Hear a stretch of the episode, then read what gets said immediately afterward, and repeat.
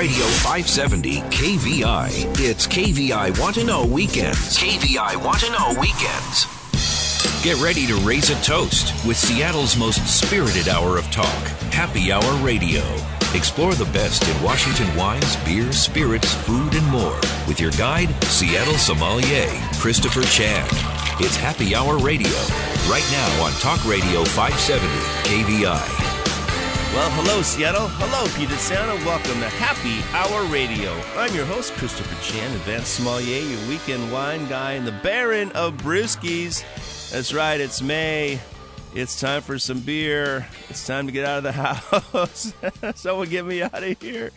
Oh boy, um, this has been the most incredible uh, human uh, uh, research and uh, project ever about how do we be alone? Can we handle it? Will the internet break? Will Facebook block me? there should be a. Uh, I'm tweet or I'm tweeting. I'm uh, posting too much dumb stuff. There should be a little uh, Facebook block on that because, and I would be guilty of that. I'm showing pictures of food and wine and um, cocktails and bunny rabbits in my yard and just innocuous stuff, just to sort of feel connected to the rest of the world. But uh, uh, the horizon, we see it. The uh, the light at the end of the tunnel is coming, and hopefully it's not a train. Um, but in the meantime, happy Saturday night, everybody. Hope uh, you are um, well, still healthy and uh, getting in shape. That's been my mantra. Is like time to get my butt off the couch and start walking and do I dare say sit up and push up? Ooh, man, those sound awful. But that's the only way we're going to get that bikini body ready for our beautiful summer starting July 5th here in Seattle, which will be all down in Alki Beach. Uh, that's was my neighborhood. But um, anyway, I've got a real cool cat online, and uh, because everybody's online, we can't have guests in studio anymore um, for a while. But his name is Justin Oman, and he is a, um, wine professional. He works for Trivin, uh, just importers uh, based on the East Coast, uh, and he is uh, he's actually been around and, and did something so unique that I wanted to share this with you, uh, and we'll let Justin uh, share this story. And Justin Almond, hey, welcome to Happy Hour Radio. Hey, Christopher. Thanks so much for having me. My pleasure. Um, I know we've uh, we've met uh, several times throughout the years. We recently saw each other at the Big Bordeaux tasting, the Union of Grand Cru de Bordeaux, over at uh, the uh, Seattle Waterfront Marriott back in was that January? February. Yeah, I think it was uh, of January. I think that's right. I know it seems so long. It's a blur. Ago. It is a blur. Um, but uh, it was great to reconnect, and when we see those faces in the audience or behind the table, we uh, we always smile. And I'm smiling right now because you mentioned you were actually pouring sauternes, which turned me on. And and the funny thing about going to these tastings is that everybody goes to you know, the dry wines first. I saw the empty table and I went to the sweet wines. So, what were you doing there that day at the Union Grand Cru of Bordeaux here in Seattle? Absolutely. So, yeah, I was uh, just helping pour at the Chateau Coutet uh, table. So, they're a premier Grand Cru Classe uh, producer within the the Barsac uh, appellation. Um, to kind of make that simple, they're, in my view, one of the best producers of Sauterne. And I've had the very good pleasure of forging um, a friendship and a relationship with Aline Baly, who is um, one of the owners of the the chateau. So we met in Bordeaux a few years ago, and uh, when it, she mentioned she was going to be out in Seattle for the UGC events, um, yeah, it just kind of made sense to, for us to kind of reconnect and, and kind of help help her out at the table. So lots of fun and very blessed to be able to do something like that. Very cool. Now that name you said Aline Baly. Baly, uh huh. Do yep. they do they make champagne? Uh, they don't. No. So the family purchased uh, the Coutet estate in the '70s. Wow. And they've been managing it ever since. So you have uh, Philippe, who's uh, in charge of all the operations at the winery, and uh, she's really kind of the boots on the ground with doing the marketing around the world and, and doing all the traveling and, and helping kind of push and promote the story of you know not only the the chateau but also Sauterne in general. Um, and uh, she eventually will will take the helm, uh, you know, in the future as well. Interesting. So it's her name was Philippe. Uh, no, Philippe is the um, who's it's gonna her. she's the granddaughter, so Got it. he's in charge at the moment, and she's in the Oh, family. I see. Yeah. Okay, good. Because uh, I was going to say when I was taking French class in high school, my French name was Philippe. so I was like, Oh, gotcha. Yeah, you're like, it didn't seem right. Did I miss something here? Um, super cool. I've had the chance to visit Sauternes, and uh, this was back in 1998.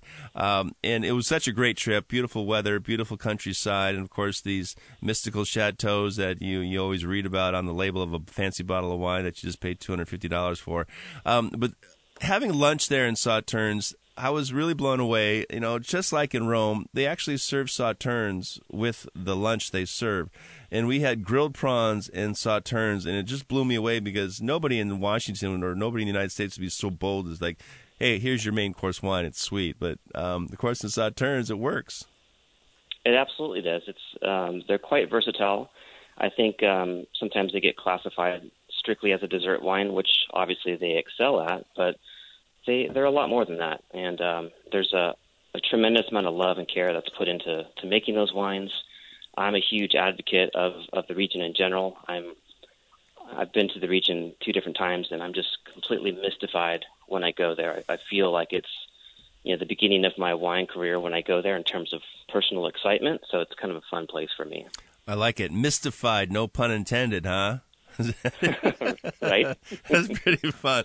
Uh, excellent. So let, let's see. So the area of Sauternes is just a is it it's sort of south southeast, right? It's over on the Ciron River in that area. You've got Bommes, Barsac, Preignac, and Sauternes, the four four communes.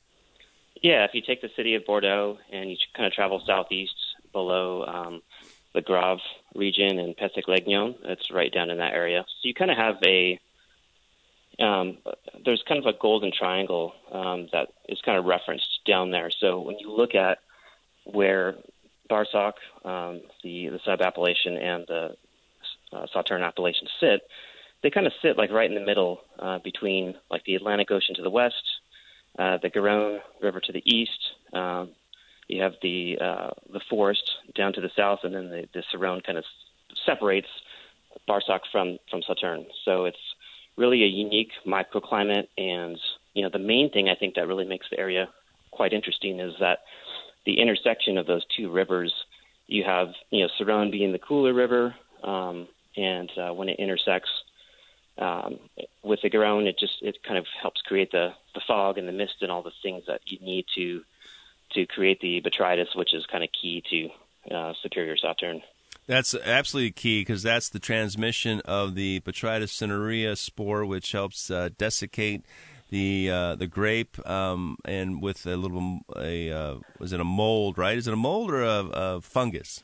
It's a fungus. It's a fungus, technically a fungus. Yeah. Yeah, so it basically dehydrates the grape, but maintains the sugar, and also changes some of the phenolics to to include, um, which which makes me think the UC Davis, um, our friend down there who created the uh, flavor wheel. There has to be one for just sauternes, to be honest. I think, or for dessert wines in general, because that's just a whole different.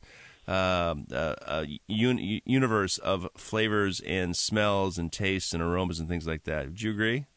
I absolutely agree, and um, it, it takes me back when you're talking about uniqueness. Um, you know, definitely a, a bit of a charmed life. But I remember my first encounter with Sauterne was a a blind tasting of a 1949 Chateau Yquem, and it just rocked my world. I had, had no idea what this was. It was just so unique, so interesting, and it, it really kind of I think was the catalyst for me to just want to you know learn and explore and, and do as much as I could with with understanding what this region was about and how how unique the things are there. Well, it's very unique, and and there's really like two places that this sort of Botrytis cinerea um, has manifested into a world class iconic wine. Of course, we have the wines of Tokay in Hungary.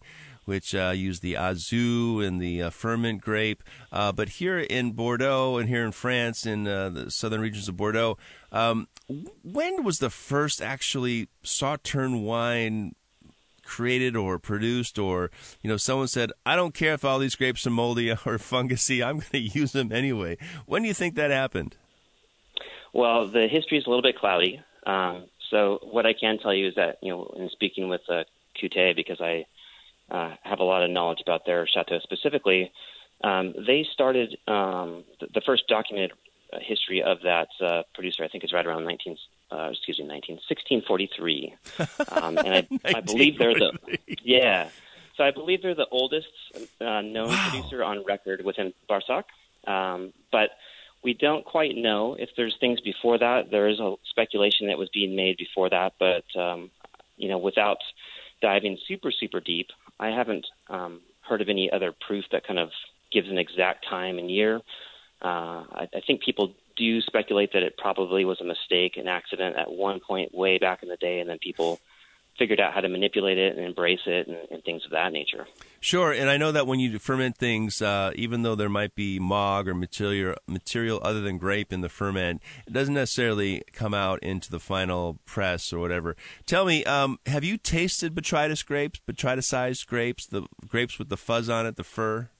Absolutely. Do yeah, they... I have done that both both times I've been uh, in the region, and it, it's interesting how distinctive they are. There's just like a a unique characteristic that uh, as many people as I talk to, it's really hard to put into words in terms of what you're tasting there because it's uh, again a, a fungus and it has its own set of tastes that aren't normally present um, typically in our our foods and, and things that we drink and all that. So did yeah. did it taste furry? Did it taste fuzzy? Did it did you find that there was a either a mushroom note or a, even a, a moldy bread note? Or tell me what that that tactile experience was like. Yeah, well, the first thing that you notice is if you're if you're biting into a grape, whether it's a table grape, and then you get into a wine grape, which you know typically is more concentrated and has less juice than a table grape. The botrytis uh, grape really kind of takes that to another level, to where you absolutely notice the the thickness of the juice straight away. Oh. There's a lot less of it. You, you do get a very earthy component. It's almost like a, um, a dehydrated apricot type of um, note to it, and um, yeah, definitely kind of minerality to it, but also, for lack of a better term, just kind of a, a certain funkiness to it that just really uh, stands out. You know, I like uh, you don't really have like the furry sensation on your tongue. Um, one thing that was you, know, you, it's it's it appears furry, and under a microscope, I'm sure it probably is, but um, it separates from the grape skin quite easily. Uh, so it's not like it's coated with a you know a coating of fur per se. it's not yeah. the Star Trek version of Trouble with Tribbles. Got it. That's probably too old for I don't know if you're a Star no, Trek I, fan. No, no, I get uh, I'm with very you. good. So I, am curious too, um, because what we have, Botrytis cinerea is not just uh, a a grape um, plague or a grape epidemic, whatever you want to call it, but uh, a blight. Um, it also happens on strawberries. So when we yeah. when we are have that strawberries in our, our refrigerator that we look so good, and the next four days later they got that white gray mold on it. That's the same stuff, isn't it? It can be, and it's, it can be. It can be because there's there's you know the gray gray rot and the um, botrytis can look similar. Um, so it's really uh, as far as strawberries go, I, I don't know which one may be more prevalent, but that's one of the things that they really look for when they're they're doing the harvesting, the picking, and the sorting is distinguishing is this gray rot or is it botrytis because they do have some similarities with how they look. Sure, I think it's called Peronospora. Is that right? Because we've got the oidium, which so. is the powdery mildew, and then we've got the Peronospora, which is the gray. Uh, super yeah. fun. Speaking with Justin Omond, who is uh, the head wine buyer for. Uh, you said what's the name again? Trivan Vine Vin Tri. Trivan Imports. Yeah, Trivan we're Imports. we're out of New York, uh, just in uh, New Rochelle, just outside of uh, uh, New York City. Are there any uh, containers on the water right now heading our way? Uh, always. Oh, good. Um, yeah. So there's been, uh, you know, definitely things in the mix in terms of when we started getting tariffs in the wine industry. You know, there's a we had some 25% tariffs that were applied to certain wines coming out of in Europe, um, and then we've had all the uh, unfortunate events around the world. So it's made it more tricky. But good news is people are still excited about wine. They're still buying wine, and we have containers still still flowing. Buying wine in more droves than ever, which is good for the wine industry. Hey, folks, I've got Justin Omond, who is a really cool cat. We're going to talk about his uh, time in Sauternes when we come back here on Happy Hour Radio. He's live, he's local, he's all Northwest. Lars Larson, weekdays noon to 3. Talk Radio 570 KVI. KVI Want to Know Weekends. Time for another round of Happy Hour Radio with Christopher Chan. All right, Seattle. Hey, welcome back to round three. I've got three glasses in front of me, but none of them are Sauternes, and uh, that's how it goes. And you're stuck in the studio. You just try to make fun you have interesting conversations with uh, people you've met throughout the years, and uh, one of those cats is Justin Amend, who is uh, or Amon, who is uh, the head wine buyer for uh, Wine Corp and uh, out of New York. Uh, but we're talking about his personal experience, what kind of inspired him to get in the wine business. Now, Justin, you actually worked a harvest in Sauterne, right? I did. So I I spent the 2019 harvest had quite a bit of time over at uh, Chateau Coutet, the Sauterne producer. All right. Well, what year was this? Uh, this was back in October of last year, so the wines are not out yet. Um, so you and I had just uh, went out and tasted the, the new release of the, the 2017 uh, Sauterne at the UGC. Oh, so it'll 17? be gosh. Yeah, it'll be a little bit of time before we we get to, to the 19 as far as out to the, the public to taste. Now let's talk about uh, the grapes and Sauternes. First of all, they have three primary grapes. It's uh, I'll say Semillon first, right? Semillon, Sauvignon Blanc, and Muscadelle. Uh, what does Chateau Coutet typically grow? What's their blend, their cepage, their uh, assemblage? Yeah, so they actually grow all three. Um, so it's a little bit of a um, a rare feat to have the producers, including Muscadelle. It has been kind of growing out of favor a bit because it's a bit of a nuisance and, and tricky to grow. But uh, Coutet is, if I recall correctly, I think they're 75% Semillon, um, 23 or 24% Sauvignon Blanc, and the rest is Muscadelle. Right on. And, you know, let's talk about those grapes particularly. Why are white grapes grown this far in Bordeaux? I mean, we think about Bordeaux, we always think about the Bordelais, the red, the Cab Merlot, uh, Petit Verdot, Malbec, uh, even the Carmenere, if you will, but that's kind of gone. But um, why is why white grapes down there by the river? Well, I think you have just a really unique microclimate there. Um, we talked a little bit about you get uh, really intense humidity and fog uh, typically in the mornings. Uh, that blows off after lunch if things go as uh, they would hope, and you get quite warm afternoons. So uh, I don't. I think there, a long, long time ago, there was perhaps, you know, an attempt to grow everything there, but typically getting botrytis on red grapes didn't uh, yield the, the best flavor profile. So I think they've learned over the, the centuries to stick with the white because it's a nice combination. That's right. So the, the really answer is why do they grow white grapes down there? Because they grow best, and that's kind of the thing in France is like we grow grapes where they grow best, and those are the grapes. And um, go figure, the 1600s they, they actually figured out that that this funky fungus or mold or whatever it was they didn't know at the time actually improved the wines to a degree. Now let's talk about your harvest situation. What what day did you get there, and what day did you start first? When did uh, botrytis arrive in the vineyard? Yeah, so um, I had to, I spent about uh, three weeks over in, in, Bordeaux, so obviously I didn't didn't uh, take the whole harvest. So I was there, I believe, right around October second, um, and got back, I think, uh, around the 23rd of October. So when I had got there, uh, the first day that I had, had planned to arrive there, I was um, supposed to just kind of hang out and actually have a little bit of fun at at the chateau before we started doing some work. and I I got my car rental. I showed up at the the chateau, and uh, they grabbed my bags for my room to stay there at the estate, and they said, uh, "Here, here, put on uh, this jumpsuit we're actually going to go out to the, the vineyards in 20 minutes because we've got a clearing, the weather's just right, and we're ready to pick. So they weren't ready for uh, that. Uh, but they weren't planning on that uh, the day before, but sure. they have to really kind of follow the weather. So right when I got there, uh, literally like threw on the uh, the vineyard clothes and, and went for it. So all right, so what you have this overall outfit? Do they give you uh, snippers? Do they give you a basket?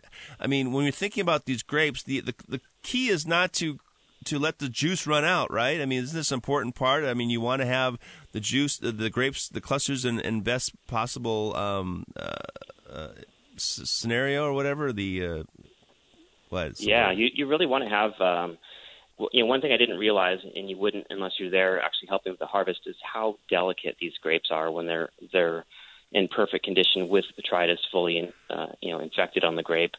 They the the berries literally like want to fall off the cluster if you just bump them.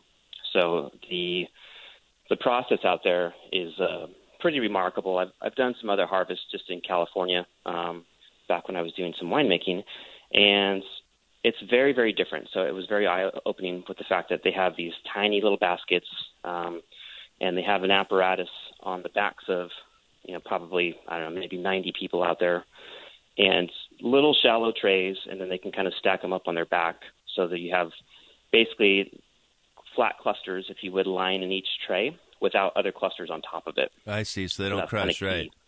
Yep. And then at the very bottom of that that uh, setup, they have a, a very shallow pan that can collect all the juice from any grapes that would have dripped through.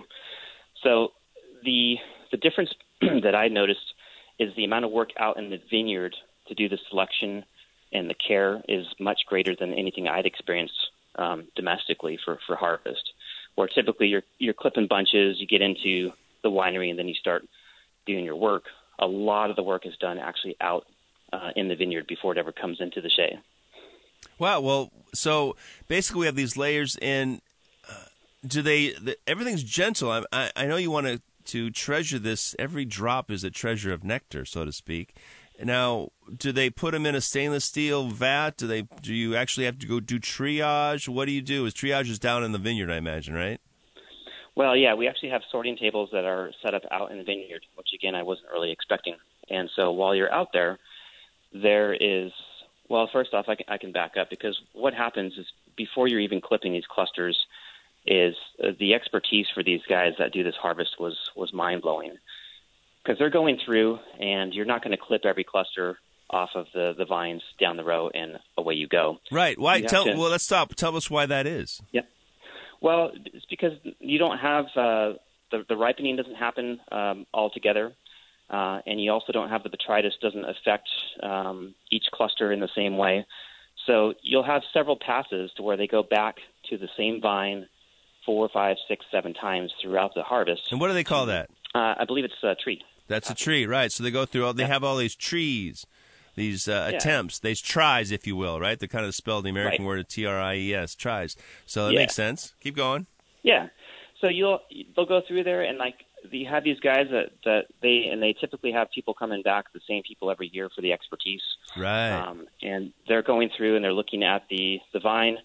There might be four or five clusters on it. They might select one or two, and then before they go and put it in the basket, they're actually sorting the cluster right there. So, um, you know, one of the things I learned is that you're actually, uh, if you're not sure, you can give the cluster a quick sniff and, and look for any acetic acid that might come up for smell. Really, acetic? And then you know that, yeah, because you'll get some.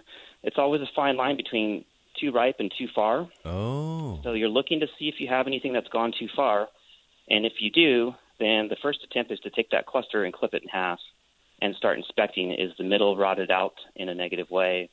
Um, is there things worth saving? Um, there's a tremendous amount of fruit that's actually thrown on the ground yeah. because it has the cluster isn't intact enough, even though there might be so, like a small part of it that's okay. They want to have the majority of the cluster um, viable in order to uh, to use it. Well, that makes sense. Now, I'm I'm curious. All this was this has to be the most uh, um, in depth, jump in the deep end kind of education. Yeah. Is that right? Well, I'll clarify too. Like they they're very particular about having the quality of the wine as the end product. So with me going there, um, I, I didn't jump in and start clipping stuff and going. I I, I got training. I, I see. had somebody okay. that was walking with me for the first entire day, like sure. checking everything I clipped and making sure that nothing got put in that was incorrect. Right. Well, you know, you could be a saboteur.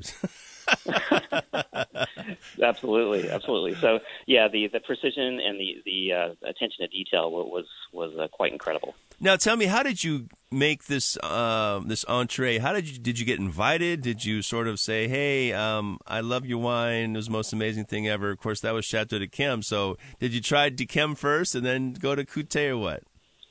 Yeah, well, uh, Yquem was was you know well you know 12, 15 years ago, so that was quite a ways. That, that kind of got me started on the Sauternes.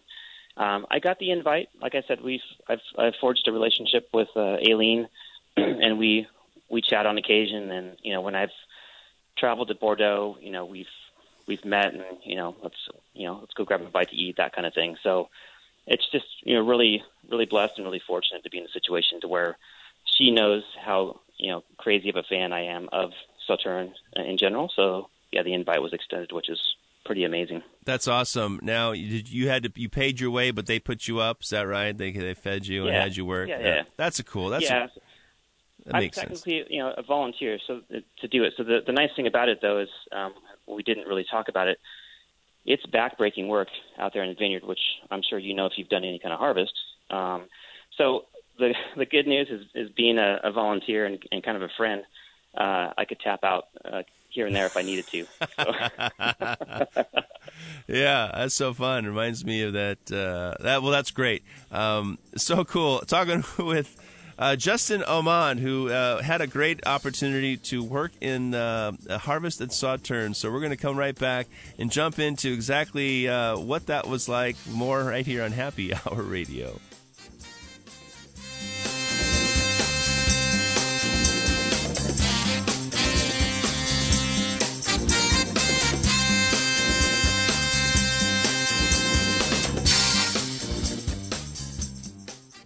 Putting America first and holding the powerful accountable. Sean Hannity, weekdays 6 to 9 p.m. Talk Radio 570, KVI. You're in the know with KVI Want to Know Weekends. Here's more Happy Hour Radio with Christopher Chan. All right, Seattle will be on a great Saturday night. Time for round three, and I still have actually I got three empty glasses in front of me. We have to fix that. But one cool cat on the line. His name is Justin Omand, and he uh, is a, a, head wine buyer for um, Trivan Corporation Imports out of New York City. New York City. Oh boy, goodness. Maybe I need to keep these glasses empty. I'm starting to. Uh, uh, hey, Justin, let's talk about. So, tell me more about this harvest with Chateau Coutet in uh, Barsac. Absolutely, yeah. So we were just talking about the the amount of uh, care and attention to detail that they had out in the in the vineyards, and uh, you know, w- one of the things that um, was interesting it was just the the sheer number of, of uh, size of the team and the amount of people that are doing what they're doing. So it's kind of a, a no expense spared thing um, to make sure that the wine is at the fore at all times. So I love the region because it's quite possibly the, the one area in the world uh, where it's really about wine first and profit second. Um, so it was yeah, really true. fun to be able to see all the care on that that sort of thing. Sure, I remember you, uh, actually didn't do a harvest, right? They so it's not about profit. They could have sold their wine and, and made it less of what they expected, but uh, that's the benchmark, of course, and um, that was the uh, Grand Cru Classé, uh, Premier Grand Cru Classé, I think they call it. But there's it was actually classified in the 1855 classification, but didn't get quite the the accolades or the, the recognition that all the uh, the Medoc wines did. Um, so, how long did harvest take for you, and, and how many acres did you have to harvest? Yeah, so I wasn't there for the entire harvest. Uh, unfortunately, I, I do have to work, so that was the sad part. But was there for uh, approaching three weeks, and um, Coutet has the the largest amount of vineyard space uh, within the, the Barsac sub-appellation, uh, right around 38 hectares uh, that they own. So at the time that we did it, um, I think we probably had covered maybe six to, to nine. I don't know the exact number, but it's really about when the the areas are ready to be harvested, Mm-hmm. and then you know once they're ready with a, a fair amount of fruit that's going to be able to be uh, collected, going back time and time again. Uh, it's it's very common for them to to go through the vineyard up to even like nine times during the harvest to to uh, clear out all the fruit. And the other thing that I didn't really think about was you have one more pass or one more trie at the very end to actually just clean up the the vines and make them ready for next year for Oh. stuff that got rejected the entire time. So that's not sold. That's not like, hey, here's a negociant or um, a cooperative that wants those grapes. No, yeah, they're going to be dropped, or perhaps you can actually have the uh, the stems and stuff that would be uh, sold off for distillation at maybe, but they're they're not used for anything in terms of winemaking. Oh, interesting. For a little mark, a Marc de Sauternes, that'd be interesting. Yeah. Um, curious. So, Yeah. were the vineyards laid out Semillon, Sauvignon Blanc, Muscadelle, or was it uh, closest to the river was Semillon, or or when you saw the the, the mist, did, was it in the morning or at night? Tell me about that whole you know layout. Yeah, yeah. So the the mist and the fog definitely comes in uh, really thick uh, early in the morning, and they're out there uh, trying to get most of the picking done when it's cooler, so you're not out there in the sun. Because uh, it's amazing how quickly these grapes can change to where within a half a day uh, would would have been too long for you to wait to pick them. So I was just really impressed with the amount of precision and checks uh, that they're they're doing out there, like every couple hours on which blocks need to go, which rows need to go. Uh, to to get into your your question about are they laid out uh, separate? Um, generally speaking, yes, but I think a lot of it has to do with the orientation of Oh, the sure. wind, and Right. it also has to do with the soil makeup uh, in each particular area in terms of how they're planting. So it's uh, Mother Nature doesn't typically give us, you know, this whole, you know, two acres is going to be all even parts like clay and limestone. It's going to be a bit checkered around. So there is a bit of uh, movement to try and cater to that that I saw. Know, it's always unique. It's never easy per se. Now, my recollection of Sauternes when I was there in '98 that it had some hills. Is this truly the case, or is your are the vineyards of Coutet relatively flat? Um, relatively flat. Uh, you do get more hills over in Bommes and, and some of the, the parts of Sauternes. So Yeah, you, that's why. Sauternes versus Barsac, you do Yeah. have more elevation. The distinction that that you see, uh, generally speaking, is um, much higher concentration of limestone in the soil in Barsac, which tends to give you a little bit lighter, a little bit more uh, elegant approach, if, Sure. for lack of a better term. That also gives you uh, a little higher acidity Right. in Sauternes. They talk about limestone being, uh, of course, in, in Burgundy and of course other great areas, but it's about that acidity, that freshness, that that austerity. Which uh, um, in this case, you have this unctuous um, fungus that affects the grapes that creates. Well, let's talk about some of the flavors. I think of honeycomb. I think of jasmine. I think of ginger. I think of s- may- saffron, maybe, but uh, I think of basically candied ginger. Uh, Tell me some of the the, the aromas you get out of sauternes. Yeah, I think you're definitely dead on. I think um, in some cases you'll you'll pick up like honeysuckle.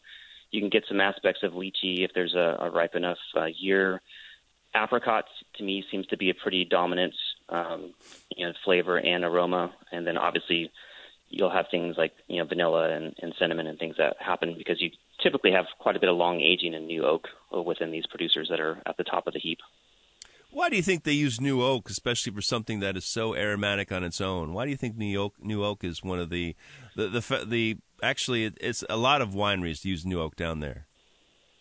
Well, I think it has to do with the fact that you know they're well aware that these things age for a very long time, and uh, using oak in the right manner just helps add complexity. And I also think it helps kind of hold up to the higher levels of botrytis at these top estates, just to kind of give you uh, kind of an interesting um, homogeneous blend of things versus just fruit and botrytis. It kind of helps integrate, I think, better. Sure, we think of vanilla, we think of uh, sorry, think of oak, we think of vanilla and toffee and, and mocha and caramel. So those flavors, those aromas, those notes would definitely contrast when we think about the dessertness, the dessert uh, um, realm of, of flavors and, and aromas. Uh, have you Sauternes, we think about aging Sauternes. We know it ages because of the acidity, and of course, alcohol is a great age. But how long does have you had an over the hill Sauternes before? I mean, I, I don't think I have yet. Um, no, I haven't. Um, I've obviously had Sauternes that wasn't stored properly, and it probably wasn't drinking its best. But it's uh, it's a bit bulletproof in that sense, to where it's it's kind of fun to where more apt to, to explore and try something really old, even if it doesn't have good provenance to where it came from. That your odds are pretty good. Um, I've had, um, I think my oldest Sauternes I've had is back to 1914 Oh, wow. and that was actually from Chateau Coutet uh, quite a few years back, and it's um, was at a blind tasting, and it really kind of stood out to me uh, as well. So that's probably like the two bottles of, of Sauternes that kind of really resonate with me and also why I really was kind of drawn to to this producer even before I met the Balys. Very cool. Um, Chateau Coutet is is I've actually I have a pulled a bottle. Uh, for my uh, dad's birthday last month, and I had one uh, 2004, which I think was in my cellar. So excited to taste. I was excited to taste that. Now I'm curious. Um, why is Sauternes in a clear glass? Because you think about something that's going to age a long time, just like red Bordeaux, they put it in green glass. But why is Sauternes in clear? It's a great question, and I don't have the exact answer for you. The thing that we found interesting is we had opened a couple of very old bottles uh, while I was at uh, uh, Coutet and over in Sauternes. And one thing we noticed, especially when you go back to the really old uh, Sauternes that's made in the hand blown, handmade glass, is even within the same vintage, you see uh, variation with the glass in terms of the, the slight shape, the some of the colors. Sure. Were kind of more blue green, some more clear. Um, so I think it might be a bit of tradition. I mean, I think they definitely want to show off, um, you know, the the amazing color of of Sauternes and, and let people kind of see its uh, age and, and mature. I think is where that's gone now. But why that initially started in clear, uh, I don't quite know. It's a great question, actually. Thank you. Well, we are yeah. hard hitting journalists, investigative journalists here on Happy Hour Radio. Speaking with Justin Omand, who uh, works with a uh, an importer on the New York uh, on the East Coast, and he actually had a chance to visit Sauternes last year in October. Uh, was it just October? or were you in September?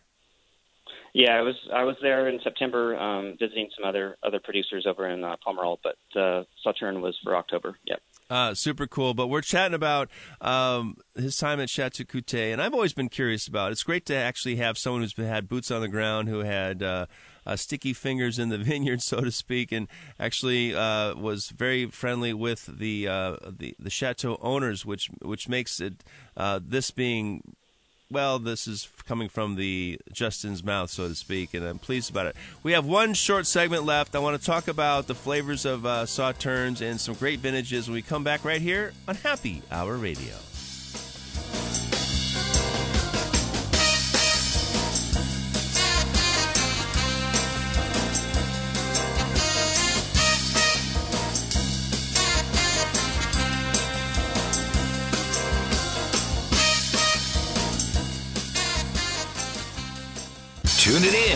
Turn it up. Cruise home with Kirby. The Kirby Wilbur Show. Live and local. Weekdays 3 to 6 p.m. KVI. It's KVI Want to Know Weekends. And you're listening to Happy Hour Radio. Now back to Seattle sommelier, Christopher Chan. All right, Seattle, time for our fourth and final segment. I have the pleasure of speaking with a pal, Justin Oman, who is the. Uh, a New York importer, works uh, as the head buyer, and has been traveling the world to find the best uh, selections for your palate. And we had a chance to to talk about his time in Bordeaux, uh, Sauternes, especially last year in late September, October, actually in October in Bordeaux, uh, Sauternes. So, Justin, uh, I'm curious. We, we read the magazines, we hear about vintages. What do you think is the biggest vintage differentiation or variation down there in Sauternes? I think it really has to be tied to weather for sure. Um, w- within Sauternes, they uh, have definitely rules and regulations to keep everyone honest down there in terms of what they can and can't do for harvest, and they're really at the mercy of, of Mother Nature in a lot of ways. And um, in some cases, they really use kind of primitive uh, aspects to try to, to counteract any negative effects with weather in terms of frost and and things like that. So I would absolutely say weather is, is going to be your, your biggest key factor. Sure. When we think of weather, are we talking about we need great sunshine? We want to pretend that these white grapes are going to go for white wine production instead of uh, Sauternes botryticized. So are we looking for the best harvest or the best vintage up into um, regular white grape ripening, and then we're looking for something different, right? We're looking for fog and and and, and fi- virus, so to speak, or, or fungus. Take me through that. Yeah, it, it has similarities to to white white wine you'd find from uh, the nearby regions. But outside of that, I think you're looking at daily conditions, and mm. it's an accumulation. So every time you have a daily condition that that wasn't conducive for the best outcome, um, it really kind of layers on to you know where this is going to end up by the time you actually uh, source the fruit off the off the vines. So you're looking at getting you know close to your optimal ripeness you're hoping that the frosts don't come at the wrong time. Uh, and the big, big thing too is you're looking at when the rains are going to be there or not going to be there. critical part with rain with Sauternes uh, that affects, I think, even more so than any other type of dry wine is once it rains and you had planned to harvest or needed to harvest, now that that uh, grape is filled up with water and you lose a lot of your concentration, and it also uh, probably wiped off a lot of your botrytis that was sitting on the outside of the, the grape as well. Right. I'm curious. You know, the vine is a very hardy vine. It has its own defense mechanisms. Is there a defense, uh, a natural vine defense to botrytis? Um, it doesn't appear so, and it seems that it's a bit of a symbiotic relationship that it doesn't affect the vine negatively. Um, obviously, if it was up to the vine, they probably would want cleaner fruit just to make more vines. But it doesn't. Uh, it doesn't seem to really affect the vines. I mean, you'll have, you know, I, I think the average age of most of the vines in in uh, are you know 40 to 45 years old, and you don't see any degradation or any any issues with it being affected year in and year out with the botrytis. So uh, you were there in 2019. Was that a good vintage? Uh, well, it's it's too soon to say. I will say that um, from what I saw, uh, I think Coutet is going to be a spectacular vintage. Um, I do know that there were some producers that definitely struggled um, a bit, so I think it's going to be a mixed bag in terms of you really have to research your producers versus just getting a general vintage statement in this case. All right, well that's good. Um, so, what what vintages from Coutet in the last ten years can you recommend as being uh, truly superlative, great examples of of the the promise of that particular estate? Yeah, well, I think within the last ten years, um, you can. Well, I'm going to go a little bit past if you're, All right. open to that. Yeah, cool. Um, 2007 really stands out in my mind as, as one that I've tasted that I think is is still not ready yet, but wow. incredible wine. Um, I also think that if you're looking at 2015, 2017, they're drinking great now. You get a lot more dominant and, and fresh fruit. If you can wait on them for a number of years, I think those are going to be real standouts in terms of what's come out recently.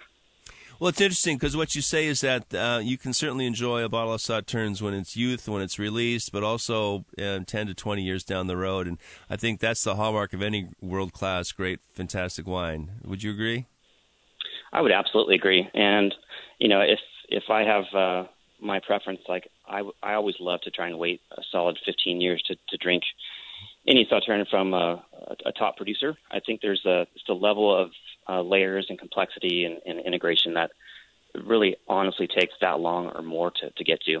Makes sense. Uh, so patience is a virtue in this case, uh, but if you can't, you won't be too disappointed. But uh, certainly, uh, uh, you wait for that treasure.